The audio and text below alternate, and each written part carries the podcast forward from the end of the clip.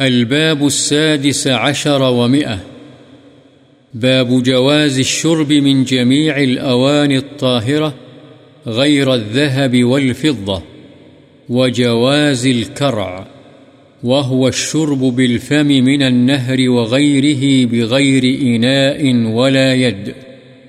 وتحريم استعمال إناء الذهب والفضة في الشرب والأكل والطهارة وسائر وجوه الاستعمال.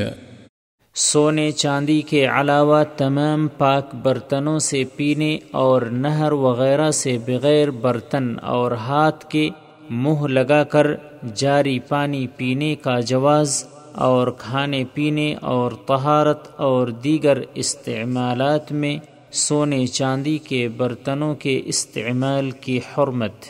عن انس رضی اللہ عنہ قال، حضرت الصلاة فقام من كان قريب الدار إلى أهله، وبقي قوم، فأتي رسول الله صلى الله عليه وسلم بمخضب من حجارة، فصغر المخضب أن يبسط فيه كفه، فتوضأ القوم كلهم، قالوا كم كنتم؟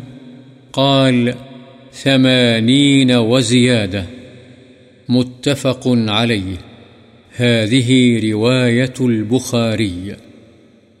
وفي رواية له ولمسلم أن النبي صلى الله عليه وسلم دعا بإناء من ماء، فأتي بقدح رحراح فيه شيء من ماء. فوضع أصابعه فيه. قال أنس، فجعلت أنظر إلى الماء ينبع من بين أصابعه. فحزرت من توضأ ما بين السبعين إلى الثمانين. حضرت انس رضی اللہ عنہ سے روایت ہے کہ ایک مرتبہ نماز کا وقت ہو گیا تو قریب قریب گھر والے وضو کرنے کے لیے اپنے گھروں میں جانے کے لیے اٹھ کھڑے ہوئے اور کچھ لوگ باقی رہ گئے۔ چنانچہ رسول اللہ صلی اللہ علیہ وسلم کے پاس پتھر کا ایک ٹب یعنی پانی سے بھرا ہوا لگن، لایا گیا۔ وہ ٹب اتنا چھوٹا تھا کہ اس میں ہتھیلی بھی نہیں پھیل سکتی تھی۔ لیکن سارے لوگوں نے اس سے وضو کر لیا۔ لوگوں نے پوچھا تم کتنے تھے؟ حضرت انس رضی اللہ عنہ نے فرمایا، اسی سے کچھ زیادہ، بخاری و مسلم۔ یہ الفاظ بخاری کے ہیں۔ اور صحیحین کی ایک اور روایت میں ہے کہ نبی اکرم صلی اللہ علیہ وسلم نے پانی کا ایک برتن منگوایا، چنانچہ آپ کے پاس ایک ایسا پیالہ لایا گیا جس کا منہ کھلا تھا اور گہرائی کم تھی۔ اس میں تھوڑا سا پانی تھا، آپ نے اس میں اپنی انگلیاں رکھ دیں۔ حضرت انس رضی اللہ عنہ فرماتے ہیں، میں پانی کو دیکھ رہا تھا کہ آپ کی انگلیوں کے درمیان سے چشمے کی طرح پھوٹ رہا تھا۔ چنانچہ جن لوگوں نے اس پانی سے وضو کیا، ان کا میں نے شمار کیا تو وہ ستر اور اسی کے درمیان تھے۔ وعن عبد الله بن زيد رضي الله عنه قال، أتانا النبي صلى الله عليه وسلم فأخرجنا له ماء في تور من صفر فتوضأ. رواه البخاري. الصفر بضم الصاد ويجوز كسرها، وهو النحاس، والتور كالقدح وهو بالتاء المثنات من فوق. حضرت عبداللہ بن زید رضی اللہ عنہ سے روایت ہے کہ ہمارے پاس نبی اکرم صلی اللہ علیہ وسلم تشریف لائے تو ہم نے پیتل کے ایک برتن میں آپ کو پانی پیش کیا آپ نے اس سے وضو فرمایا۔ بخاری۔ وعن جابر رضی اللہ عنہ أن رسول الله صلى الله عليه وسلم دخل على رجل من الأنصار ومعه صاحب له.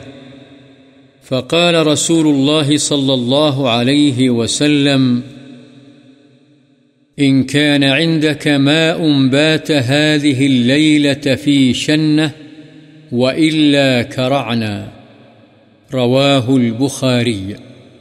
الشن القربة حضرت جابر رضی اللہ عنہ سے روایت ہے کہ رسول اللہ صلی اللہ علیہ وسلم ایک انصاری آدمی کے پاس تشریف لے گئے۔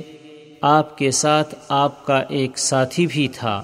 چنانچہ رسول اللہ صلی اللہ علیہ وسلم نے اس انصاری سے فرمایا، اگر تیرے پاس مشکیزے میں اس رات کا باسی پانی ہے تو ہمیں پینے کے لیے دے، ورنہ ہم نہر وغیرہ سے خود منہ لگا کر پی لیں گے۔ بخاری۔ وعن حذيفة رضي الله عنه قال إن النبي صلى الله عليه وسلم نهانا عن الحرير والديباج والشرب في آنية الذهب والفضة وقال هي لهم في الدنيا وهي لكم في الآخرة متفق عليه۔